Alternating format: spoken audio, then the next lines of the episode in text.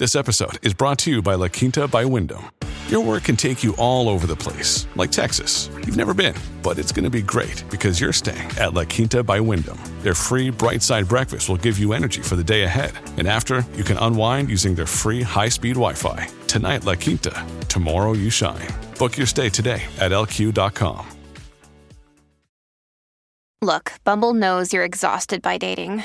All the must not take yourself too seriously and 6 1 since that matters. And what do I even say other than hey?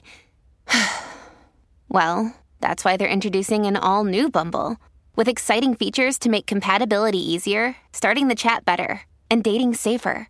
They've changed, so you don't have to. Download the new Bumble now. When you need mealtime inspiration, it's worth shopping Kroger, where you'll find over 30,000 mouthwatering choices that excite your inner foodie. And no matter what tasty choice you make, you'll enjoy our everyday low prices, plus extra ways to save, like digital coupons worth over $600 each week. You can also save up to $1 off per gallon at the pump with fuel points. More savings and more inspiring flavors make shopping Kroger worth it every time. Kroger, fresh for everyone. Fuel restrictions apply. Welcome to the only daily podcast focusing on compliance news of the day. Each morning, start your day with a cup of coffee and Tom Fox, the voice of compliance, to hear about four of the top compliance, corruption, or leadership stories you will need to start your day. The Daily Compliance News is a production of the Compliance Podcast Network. First, a word from our sponsor.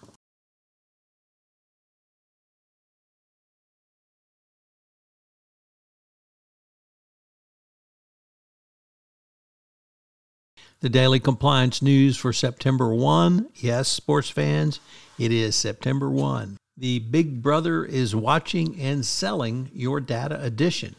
And we begin with that story as from Compliance Week, the FTC has sued Kochava for collecting, selling, and then selling mobile phone user data.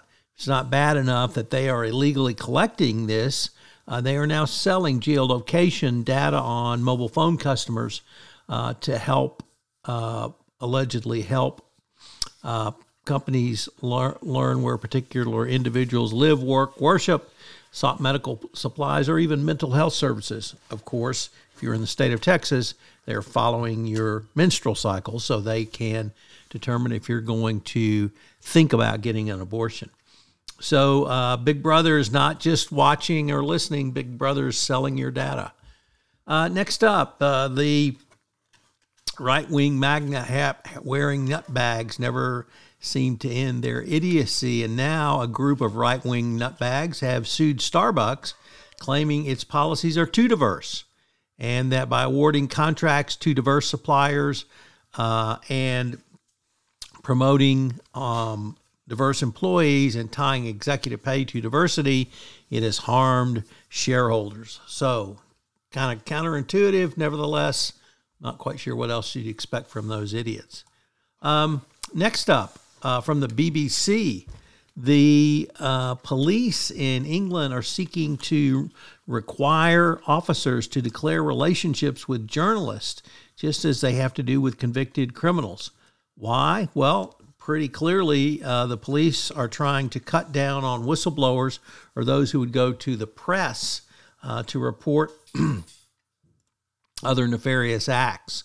So it's an attempt to move transparency back into the shadows, and so corruption will have a better opportunity to flourish. and our final story is from the Wall Street Journal, the CFO Journal, not Risk and Compliance and it's Arthur Andersen's legacy. 20 years after its demise, it's certainly a complicated legacy.